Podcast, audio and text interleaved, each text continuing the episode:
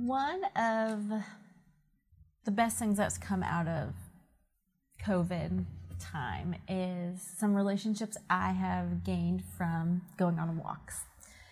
Walks have been a huge gift for me and my family. I mean, I can just pop my kids in the stroller and go, and it is wonderful. Of course, with plenty of snacks. I've gotten to know neighbors, friends, and especially this lady named Miss Louise. Miss Louise lives in this beautiful teal house up on Signal Mountain with this gorgeous, gorgeous yard. She's always working out there. And so as we'd go on our walks, we would peek over and be like, Hi, Miss Louise, say hey. Um, Jax eventually made his way to her fish pond, and we would go there almost daily to go feed these fish. And she's in her late to mid 80s and doesn't remember my name, admittedly. He's like, Yeah, I have to look up your name after you come. Thinks London's name is Joy, and I never want to correct her on that because I love that. She's gotten to know a lot of my friends because as I walk with them, I'll introduce her to Miss Louise, and she is just cherished in my group of girlfriends. And the other day, she called me up and she was like, I miss you, Kirsten, but I heard you had surgery and I'm going to come sit your kids. I was like, You're going to come sit my kids?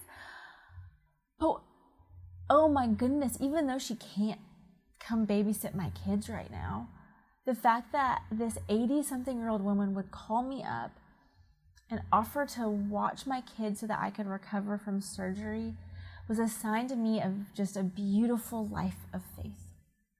That this character had been developed in her and that she would reach out and offer this. Let's pray. Father God, thank you for Miss Louise. Thank you for the faith that is alive in her and at work um, and the inspiration that it is to me.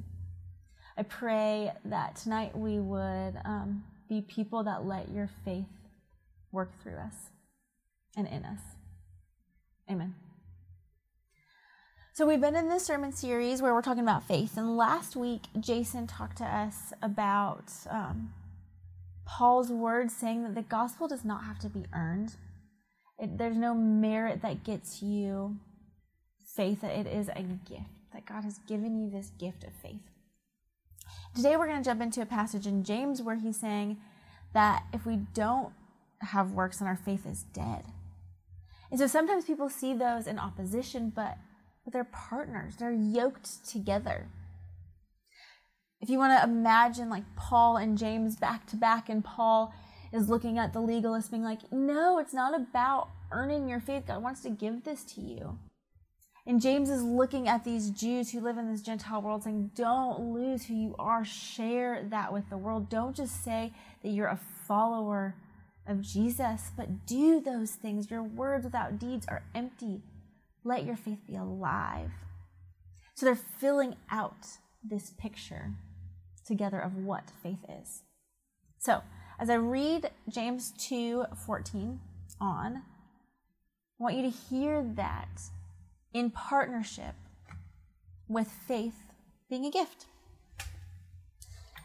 What good is it, my brothers and sisters, if someone claims to have faith but has no deeds? Can such faith save them? Suppose a brother or sister is without clothes and daily food. If one of them says, then, go in peace, keep warm, and be well fed, but does nothing about their physical needs, what good is it? In the same way, faith by itself is not accompanied by action, it's dead. But someone will say, You have faith and I have deeds. Show me your faith without deeds, and I will show you my faith by my deeds. You believe that there is one God. Good. Even the demons believe that, and they shudder. You foolish person. Do you want evidence that faith without deeds is useless? Was not our father Abraham considered righteous for what he did when he offered his son Isaac at the altar? You see that his faith and his actions were working together, and his faith was made complete by what he did. And the scripture was fulfilled that says Abraham believed God, and it was credited to him as righteousness. And he was called God's friend. You see that a person is considered righteous by what they do and not by faith alone. In the same way, was not even Rahab the prostitute considered righteous for what she did when she gave lodging to the spies and sent them in a different direction? As a body without a spirit is dead, so faith without deeds is dead. So God has given us this gift of faith. We didn't have to earn it, He's given it to us. And He's saying, Take this. It's up to you. Are you going to keep it alive or are you going to let it die? Because faith is made to be alive. Imagine, not imagine, there's light rays everywhere around you. You can't see it, you know, just, you see light, you don't see the rays. But when you do see it, is when light hits a thing of water, hits a prism, and then a rainbow shoots up. That is what faith works look like. That is what alive faith looks like is this rainbow that can be seen, not invisible and hiding. This weekend, um, I learned how to make kombucha, and we had these big, huge jars of sugary black tea. And then we were given these little mushrooms called scobies. And our job was to keep those sco- these scobies alive. And we had to keep them in a certain like darkness, light situation. We had to make sure they were fed. So you take that SCOBY, this live mushroom, and you put it in the tea because it gets to feed and eat that tea. Now, I didn't myself grow the SCOBY, was given it as a gift. God freaking made the SCOBY, right? It's His creation. So was given that. But I had to keep it alive. I had to make sure that it's eating the sugar in the tea, it's doing its work, doing its job. And see what's happening right now is it's eating this tea and it's changing this tea into kombucha. If I were to let that mushroom die, I would just have some black sugar tea with a dead mushroom in it.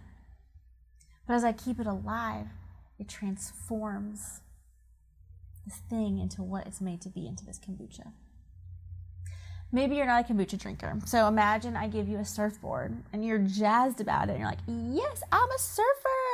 But you never take it to the ocean, you never ride it. We'll say that your words are cheap because you're not a surfer if you've never actually surfed. Or the other day, somebody's like, hollered at me like, "You're that yogi," and I'm like, "I haven't done yoga in a year. I'm not a yogi." feels fake.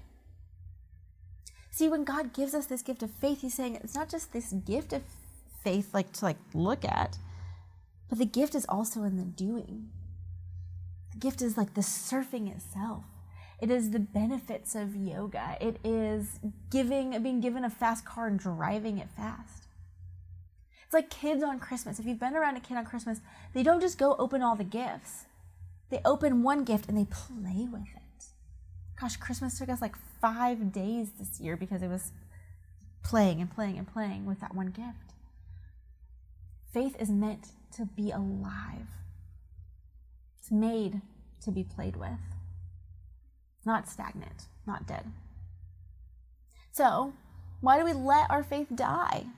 Why is this something that James is not just telling the church then, but the church now? I think before we can get there, we actually have to ask what does our faith alive look like?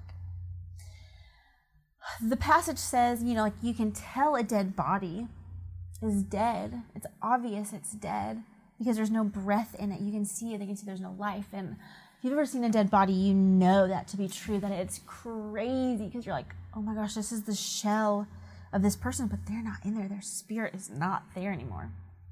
Makes me really believe in God, to be honest. And the same comes with faith that you're like, oh, there's a shell of it, but it's not in there. There's no life, there's no breath. So, an interesting thing about this word death in James, it's a Greek word and it's nekros. And it means corpse, dead, and also means doesn't produce fruit. So, faith alive produces fruit. And if you're familiar with the Bible, you know that there's tons of passages that use this idea of producing fruit. Even Jesus himself tells us, like, you will know who they are by their fruit. Um, so, our faith alive looks like fruit being produced, just like you could tell an apple tree was an apple tree by the fact that it produces apples. Same goes with our faith. So, what are some of those fruits? Well, love, joy, peace, patience, kindness, goodness, faithfulness, gentleness, self control. Being thankful, rejoicing always, forgiving, loving, being humble. This fruit looks like the life of Jesus. This fruit looks like a transformed heart that is obedient to the calls and the commands and the here of Jesus. That is why we need to read our Bibles. Not just like, I'm going to read my Bible because I have a lot of faith.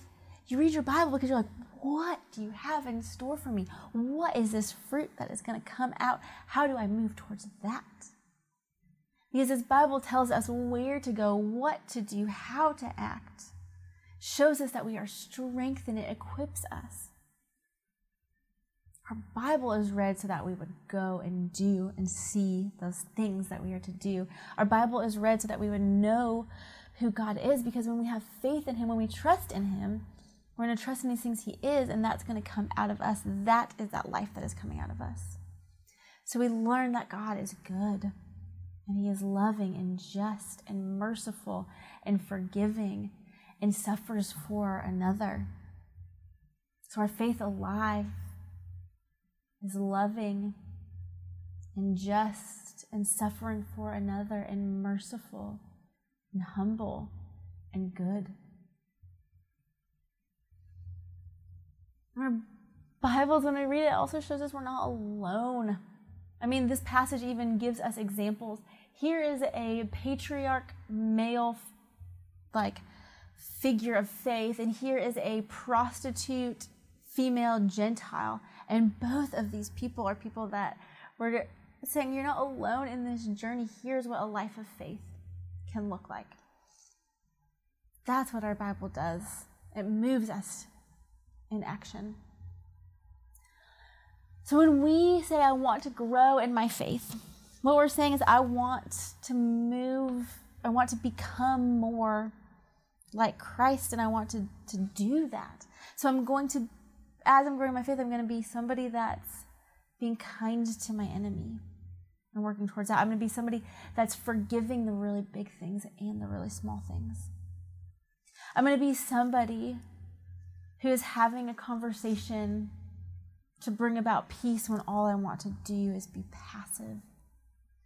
I'm going to be somebody that's generous even when I only have a little bit. So, growing in faith does not mean I'm just going to read my Bible more. It means that that's going to come out of me, transform me, and be part of the way that I am living my life. And that's not easy. And so that brings me back to my question is why do we let our faith die?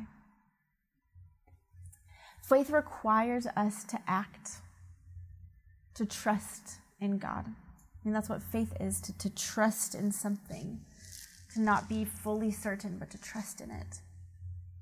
So it's, it's requiring us to trust in God and trust that He's going to care for us and that He means what He says about Himself and about us.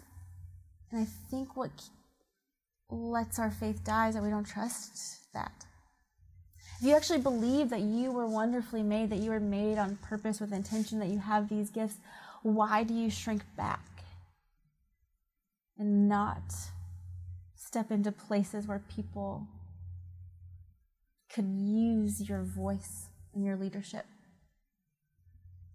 If you believe that God was telling the truth when He said, Don't worry about tomorrow, why do you spend hours and hours worrying about your future spouse and your job and what your friends are doing this coming weekend? If you believe that God said, I will provide, I will care for you, I care for you, why do you hoard your treasures?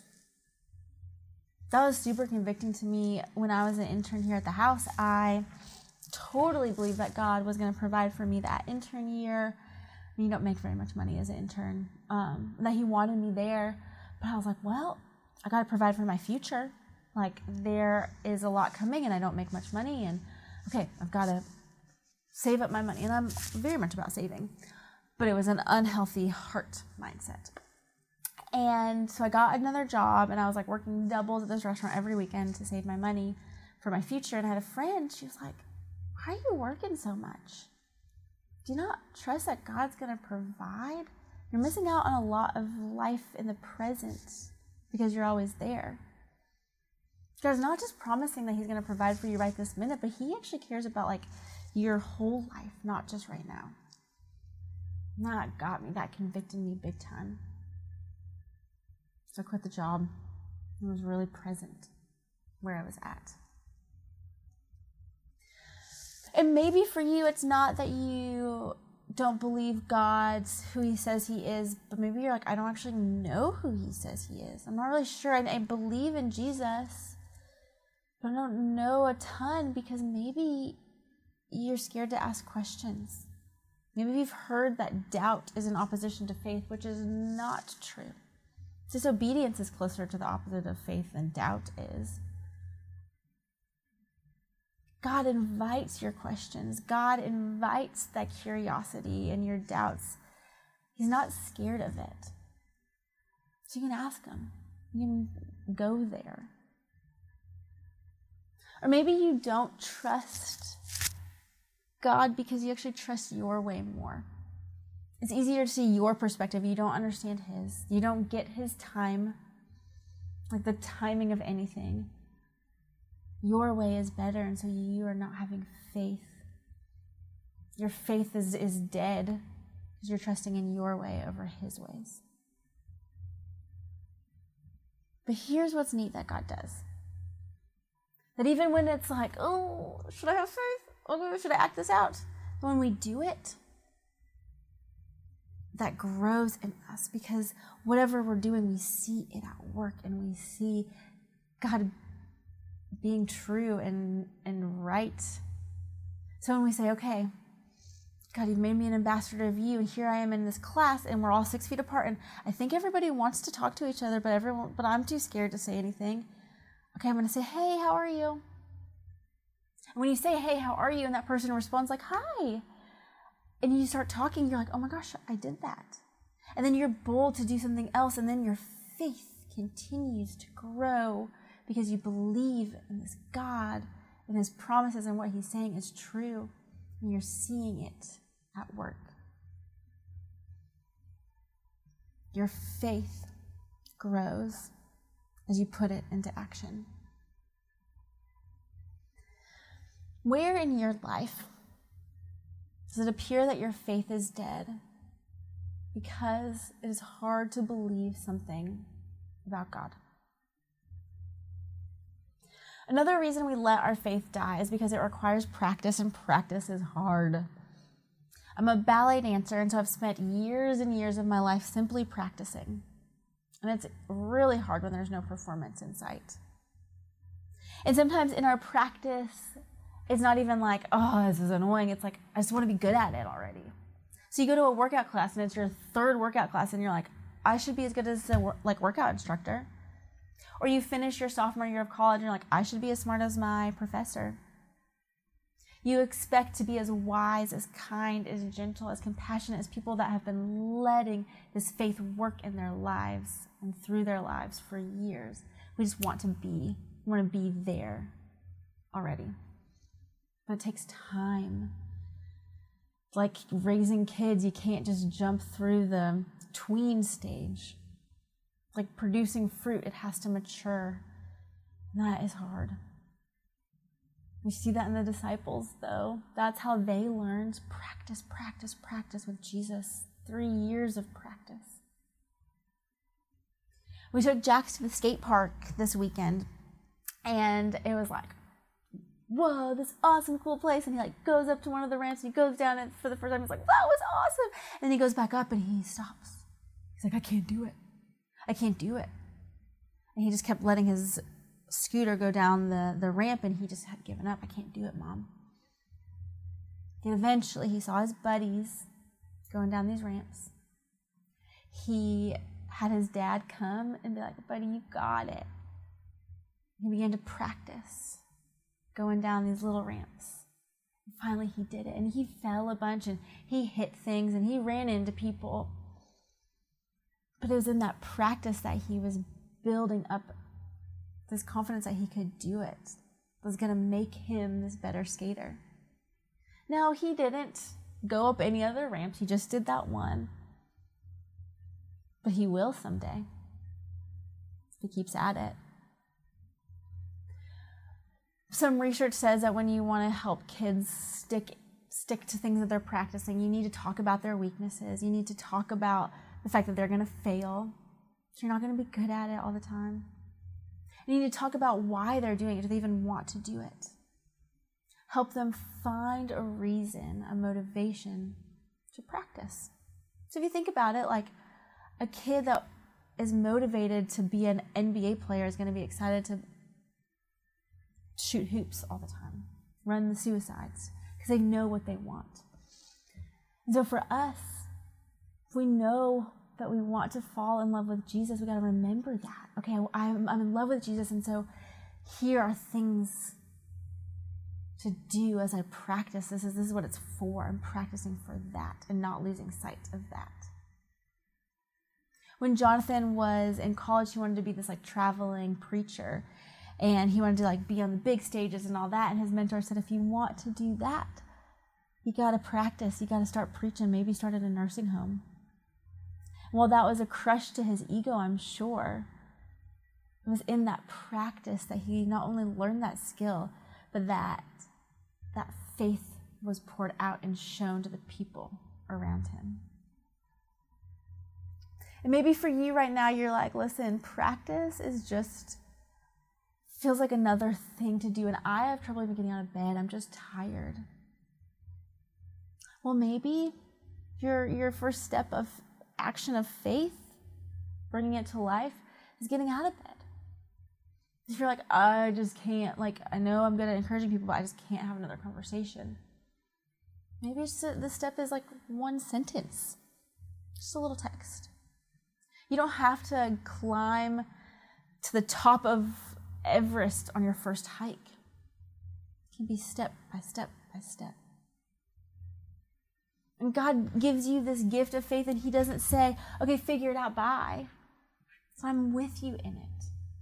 I'm strengthening your weak knees. I'm lifting up your chin. I'm guiding you in all of this. When in your life does it appear that your faith is dead? You just don't want to practice. And ultimately, I think we don't let our faith be alive because it means a lot of sacrifice, a lot of self sacrifice, dying to self. Because that's what Jesus did. He, like God sent his son to the world to show off his life to you to invite you into his kingdom work. And then he died for us to forgive our sins so that we would have life, that we could live in this live faith. And so our faith looks like self sacrifice, and that is hard, hard work. So we say we're Christians and we go to Bible studies and we talk about Christian things, but if we aren't transformed, then our faith is dead. Our faith is breathing. If it's alive, it transforms us and comes out in the way we act and are towards other people. We are people that forgive and don't have grudges, even when somebody continues to hurt us. We are people that don't withhold trust, even when somebody in our past has proven to us not trustworthy. We give to the poor even when we're broke. We listen to someone when maybe we're not interested in what they're talking about, but we care about them. We use our gifts. We don't just take a gifts assessment, but we use them to the best of our abilities.